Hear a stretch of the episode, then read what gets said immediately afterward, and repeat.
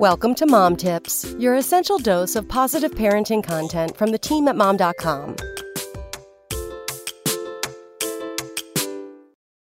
Survival mode lasts way beyond the newborn months.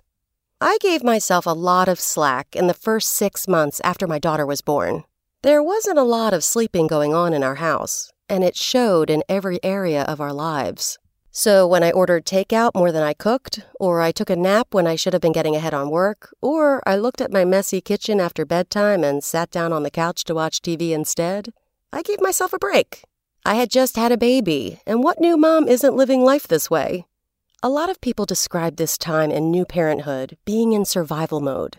You're learning how to care for a new little human who relies on you for every need. You're only sleeping a few hours each night, and they're usually interrupted and if you can afford to outsource your meals and your mess, you're encouraged to. But there's some point after that six month milestone where people stop being so understanding, and when you stop being understanding of yourself. Arbitrarily, in the second half of the first year, I decided that I wasn't allowed to be in survival mode anymore. Suddenly, the messes started to become unacceptable. If I ordered in instead of cooking, I felt guilty. Why didn't I have it all together by now? She wasn't a newborn anymore, and it seemed like other moms with babies my age had it together. So why didn't I?